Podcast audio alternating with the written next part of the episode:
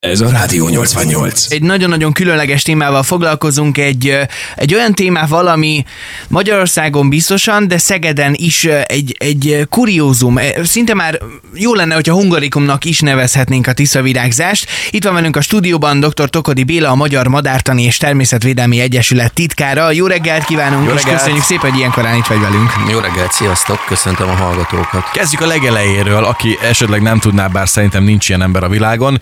Mik azok a kérészek? Kik ők?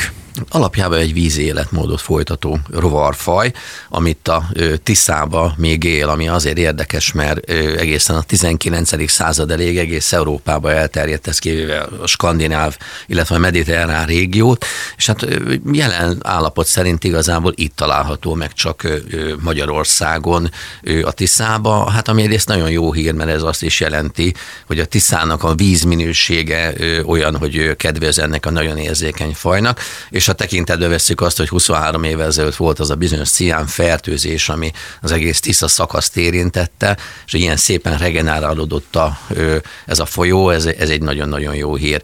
Tehát ez egy vízi életmódot folytató rovarfaj, tulajdonképpen egy kérészfaj, aminek egy nagyon érdekes szaporodási ciklusa van, három évig lárvaként él a lerakott petéből kifejlődő állat, körülbelül 20-szor veddik, ez a pete gyakorlatilag lesüllyed a, a víz aljára, ki kell belőle a lárva, az befúrja magát az agyakba, és ott ilyen gyakorlatilag szerves korhadékokkal táplálkozva 20-szor veddik, nagyon lassú, hisz három éven keresztül gyakorlatilag máshogy csinál, csak eszik és nő, és mikor eljön ez a bizonyos időszak, amiről majd nem sokára beszélünk, akkor gyakorlatilag följön a víz felszínére, veddik egy utolsót, és jön az a bizonyos násztánc, ami tulajdonképpen ennek a rovarfajnak a szaporodását jelenti, és hát ez bizony csak néhány óráig tart, nem is véletlen, hogy a tiszavirági életű jelző az egy viszonylag rövid életű dologra használatos fogalom, de tulajdonképpen egy három éves viszonylag hosszú életciklusnak a utolsó felvonása, amelynek kapcsán mind a nőstények, mind a hímek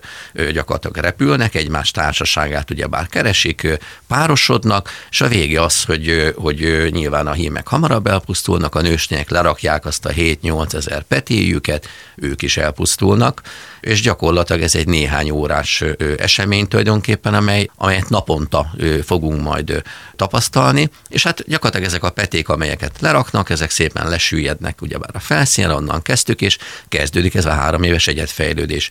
Tehát az, amit most látni fogunk, és most már gyakorlatilag a napokba be is indult az úgynevezett előrajzás, az a három évvel ezelőtti aktusoknak Aztán. a termése. Nagyon szépen, igen. Nagyon tehát szép. Ez, a, ez az életciklus, tehát ez egy igen érdekes kis rovarfaj, és hát nagyon látványos mindenkinek természetesen. Amellett, hogy látványos, nagyon nehéz is a megfigyelése, már pont amiatt, hogy csak néhány órán keresztül tart ez a jelenség, és nem tudom, hogy mik lehetnek azok a feltételek, amelyeknek mindenképpen teljesülni kell ahhoz, hogy valamikor beinduljon a tiszavirágzás. Ugye azt beszéltük itt már adáson kívül is, hogy ez most már az az időszak, amikor az előző években is elindult a dolog, viszont most egy picit talán, mint hogyha ez későbbre tolódna ebben az évben. Igen, egy nagyon picit, hát itt egy néhány napos hetes késésről beszélünk. Uh-huh. Soha nem lehet megmondani órára pontosan, hisz alapjába véve a, például a nemzeti parkok által ö, szervezett és tervezett tiszavirág túrák sem időpontra ö, vannak, hisz beregisztrál az ember, és így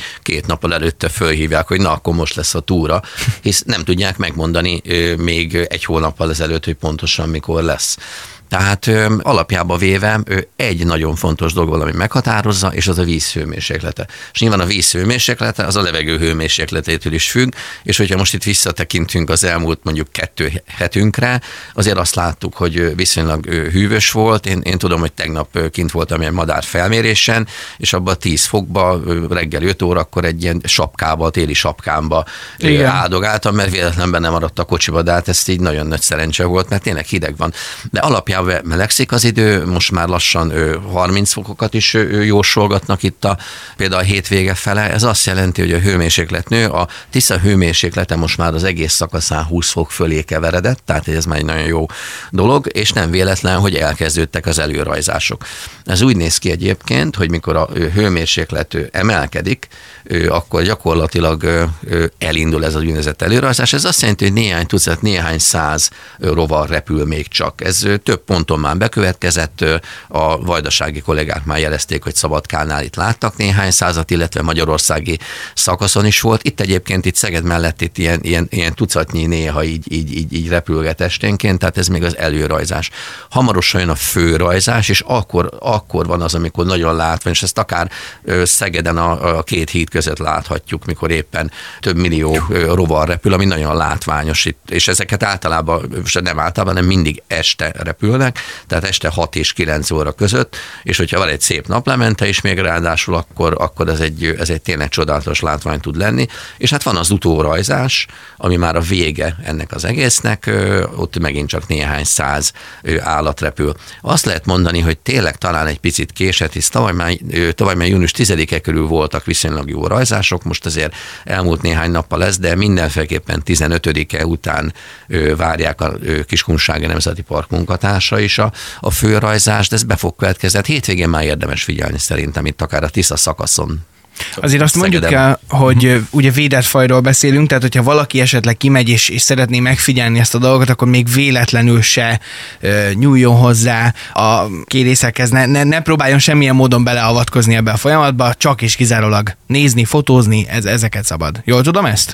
Abszolút, és hát sajnos ö, ö, vannak olyan lelketlen emberek, akik, ö, akik tavaly is voltak ilyen képek, akik motorcsónakkal így hajtottak gyakorlatilag a, tulajdonképpen a párosodó állatok tömegébe, amit hogyha gyakorlatilag belegondolunk, ez, egy, ez nem, nem, nem, nem, nem jó dolog. Azon fel, hogy védett, azért úgy, úgy morálisan is Igen. elgondolkoztató, hogy kinek jut ez eszébe. A tisza, a tisza virágzás folyamat az mindig a tisza felszíne felett zajlik, semmi esetben se húzódik ez ki a szárazföld környékére.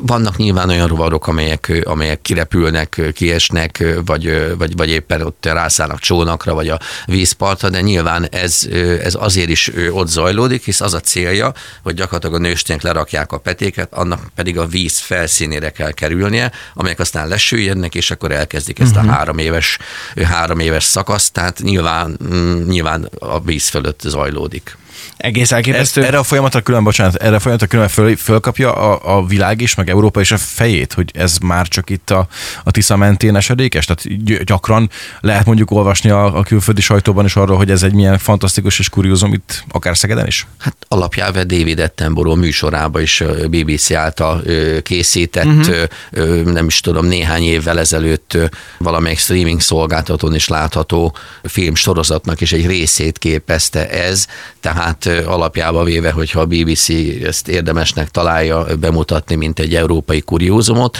akkor igen, és hát aki látja, természetesen annak egy ilyen örök, örökké, nagy él, örökké nagy élmény maradt. Tehát nagyon becsüljük meg, hogy itt lakunk, és akár Szegeden is ezt meg tudjuk figyelni, hogyha éppen szerencsénk van. A tiszavirágzás egy egészen egyedülálló és gyönyörű szép jelenség, és mi is beszámolunk róla, amint lesznek információk, hogy, hogy ez pontosan mikor lesz idén aktuális.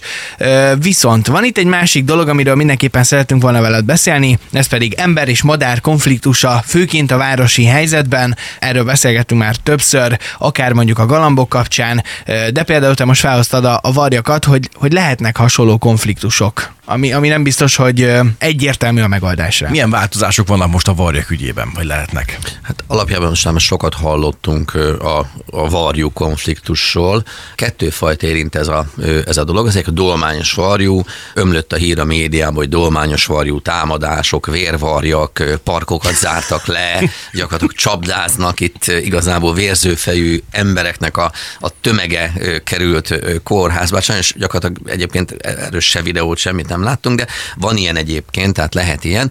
Hát az a furcsa dolog, hogy mind a vetési varjoknál, mind a dolmányos varjoknál ö, mi ezeket a madarakat vagy becsalogattuk, vagy egyenesen bezavartuk, bekelgettük a városokba. Anna a vetési varjat, ő, ami 50 évvel ezelőtt volt 300 ezer pár, az gyakorlatilag a 80-as években egy célzott méreggel kiírtottuk, lemérgezték, úgyhogy maradt belőle 20 ezer pár mindössze, tehát az a magyar állománynak a 93 át kiírtottuk, tehát hogy ez nem kiírtódott, meg eltűnt, hanem ezt mi aktívan kiírtottuk méghozzá egy nagyon kegyetlen idegméreggel, egy toxinnal. És nyilván ezek nagyon intelligens állatok megtanulták, hogy ez, ez kint ez lezajlik ez a dolog, tehát őket lövik, őket mérgezik, behúzottak a városokba. És hát nyilván több városba itt konfliktust okoznak. Itt a mi megyénkben ilyen nincs egyébként, de Dunántúlon például már Kecskeméten is vannak erre példák, hogy a vetési vagyok behúzódnak a városba, és hát ott bizony zajonganak, ott bizony ürítenek, koszolnak, és, és ez, ez, ez gondot okoz, meg hát hangosak. Ebből van egyfajta konfliktus, és hát ezt nehéz kezelni, mert nagyon-nagyon okos madarak, tehát őket befogni igazából nagyon nehéz, lelőni is nagyon nehéz, szerencsére őket, mert nagyon okosak, másrészt pedig, hogyha költési időszak előtt a, a fészkeket így, így még tojásmentesen mondjuk például tűzoltós laggal, mert ez, ez egy ilyen megoldásnak gondolták néhány városba lelököd. Jaj. Ö, igen, akkor gyakorlatilag fogja magát a varjú, és akkor átmegy a szomszéd utcába, meg a harmadik utcába, és fészkel. Tehát, hogy ez, uh-huh. ez egy probléma. Ö, nyilván ez okoz a mezőgazdaságnak is kárt, hogyha nem, ö, ö, nem figyelünk oda, de alapjába véve például a vetési varjú ellen kint tökéletesen lehet védekezni, hogy egy agrárgazdálkodó átgondolja, hogy, hogy például csávázza a magot, a megfelelő mélységre vete a kukorica magot, akkor a vetési varjú nem okoz kárt, és ez egy rettenetesen ö, ö, hasznos madár, és egész Európában csökkenő állományt mutat. Itt egy picit talán jobb a helyzet most. 21 néhány éve védett, és most a 20 ezer párból lett 32, tehát nem egy ilyen óriási növekedés volt.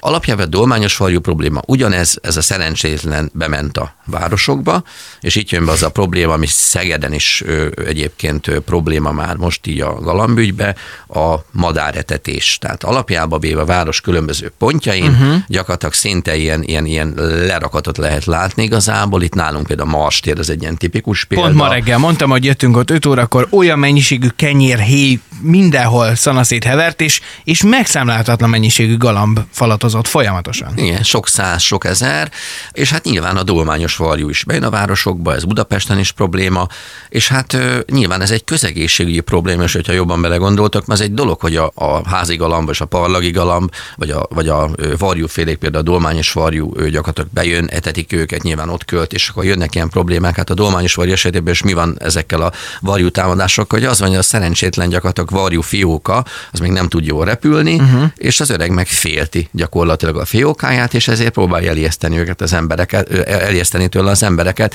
és hát nyilván az emberek ezt úgy élik meg, hogy megtámadják őket, holott tulajdonképpen csak egy védekezés van. És alapjában véve, ha jobban belegondoltok, ami, ami az is közegészségi probléma, mert ahol nagy mennyiségű étel van kirakva, ami jó mondjuk egy galamnak, vagy dolmányos fajúnak, az jó a vándorpatkánynak is, és innentől kezdve gyakorlatilag egy, egy nagyon komoly közegészségügyi problémát jelent. Tehát alapjába véve ezt a fajta madáretetést, amivel gyakorlatilag egyes emberek szerintem, hogy a saját lelküket símogatják, hogy tesznek valamit a természetért, ez egy nagyon-nagyon-nagyon rossz gondolat, tehát hogy ezt kellene teljes egészében leszabályozni. Nem véletlen, hogy Budapesten most több önkormányzatban rájöttek, hogy gyakorlatilag zárható fedelő kukákat kell kirakni, mert hogy alapjába véve ott például a, a dolmányos varjak gyakorlatilag kevésbé tudják kiszedni belőle a, a kaját. Bár hát az, azt már teljesség, teljességgel jól látszik, hogy, hogy egyes dolmányos varjak okosabbak, mint egy, mint egy, egy butább ember, mert, mert volt olyan ember, aki nem tudta kinyitni ezt a kukát, viszont volt a dolmányos varjú, ami már megtanulta kinyitni ezt a kukát, tehát itt viszont ezzel már nem lehet mit tenni, tehát hogy itt, itt vannak ilyen, ilyen problémák is. De... de amúgy van olyan több európai város, ahol ezt tiltják, nem? Tehát, hogy szigorúan tilos persze. Hogy a sok táblával hogy ne tiltanák. Persze. persze, hát abszolút. Tehát zárható kukák vannak, tiltják a madáretetést. Például a Skandináviában egy nagyon érdekes dolog volt, tehát a dolványos vagyok ott is, ott vannak a városba, ott, ott pedig azt, azt megtanították gyakorlatilag nagyon egyszerű módon a dolmányos varjukat, hogy a cigaretta csikkeket szedjék össze. Ez úgy működik, hogy varjú, varjú, komolyan, tehát egy varjú automatákat állítottak föl.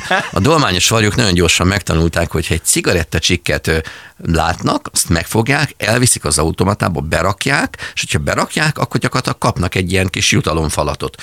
Nem és mondod. Ne abszolút, abszolút. Jézus, tehát, hogy ez, ez, svéd, ez, ez Svédországban működik, tehát mi itt, itt, itt sok szervezet kampányol, hogy lelőni, meg gyéríteni, meg, meg, meg ne, nem, tehát együtt kell élni velük, tehát a természettel együtt lehet élni, együtt kell élni, ezt egy picit át kellene gondolni, nem kell mindent föltalálni, csak meg kell nézni, hogy mi hogy működik, és ezt alkalmazni. De hát az az első, hogy gyakorlatilag egy közegészségügyi problémákat jelentő madáretetést, a, a, az ételhulladékokat elzárni igazából, amivel, amivel nem csak a varjakat zárjuk el ettől, de mondjuk például a patkányokat is, és gyakorlatilag lehet ilyet is. Ez egy nagyon jó működő dolog egyébként, és tényleg összeszedik a cigarettacsikkeket, és ez, ez erről egyébként több videót találtok, hogyha beírjátok a YouTube-on, és ez egy, ez egy nagyon-nagyon vicces dolog. Azért el kell mondani, hogy a varjak azok egy, egy 6-7 éves gyermek intelligenciájával rendelkeznek, nagyon sok dolgot megtanítanak, és hát tényleg én azt láttam, hogy bizonyos esetekben okosabbak, mint egy kevésbé okos ember, ami, ami azért elgondolkodtató. Nagyon. Hát ez egész elképesztő. Indítványozik én akkor ezek szerint itt Szegeden lehet, hogy jó van egy ilyen kis varjú betanítási módszer. Én szívesen lennék a mentor. Hát vagy első körben talán az, hogy legyen szabályozva az, hogy ne etethessük csak úgy korlatlanul a madarakat, és akkor hát, hogyha ez segítene a helyzet. Ez az alap, hisz, hisz gyakorlatilag egy olyan probléma is fölmerült most, hogy gyakorlatilag a, a szegedi elszaporodott házigalambok, amelyeket ugyebár itt etetünk, azok így kihúzódnak a város szélén, a közvetlen környezetében ilyen kilométerre található agrárterületekre, és hát bizony kárt okoznak a vetésekbe. Tehát uh-huh. például a kukoricavetést szedegetik nagyon-nagyon hatékonyan. Uh-huh. Azt a mindenit. Hát kemény. Nem tudom, ez ügyben hogyan tudnak mondjuk Nyugat-Európában védekezni, egy Velence, egy Milánó például, ahol konkrétan az a cél, hogy minél több galamrát szálljon. Ott nem tudom, hogy olyan, hogyan oldják meg ezt a problémát, ott lehet, hogy, hogy megtanultak vele turisztikailag együtt élni ezzel a jelenséggel. Igen, ott valószínűleg, de itt nem ez a helyzet. Tehát itt, itt át kéne gondolni, és így, így alapjaitól kezdeni a, a védekezést, és kialakítani egy olyan környezetet, hogy együtt tudjunk élni, de hát ez egyébként tényleg edukálni is kellene az embereket, elmagyarázni, hogy miért miért kell a varjú, miért fontos a varjú, hol a helye ennek ebbe a természeti rendszerbe, és, és nem, nem föltétlen, hogyha van egy kis problémánk, akkor az legyen a megoldás, hogy mindent kiírtunk. Nem lehet mindent kiírtani, tehát hogy alapjába véve ez egy nagyon érzékeny rendszer, amiben élünk, és helyenként így repedezik, és hogyha egyszer összedől, az, az nagy probléma lesz. Hát nagyon szépen köszönjük a tippeket, és nagyon reméljük, hogy lesz ezzel kapcsolatban változás. Ha más nem, akkor még egy picit gyakrabban fogunk téged is megkeresni, hogy, hogy beszéljünk erről a helyzetről, és, és hát, hogyha ez is segítség lehet. Majd dr. Tokordi Bélát, a Magyar Madártani és Természetvédelmi Egyesület titkárát hallottuk. Köszönjük, köszönjük szépen, szép napot és jó munkát neked. Köszi. Rádió 88.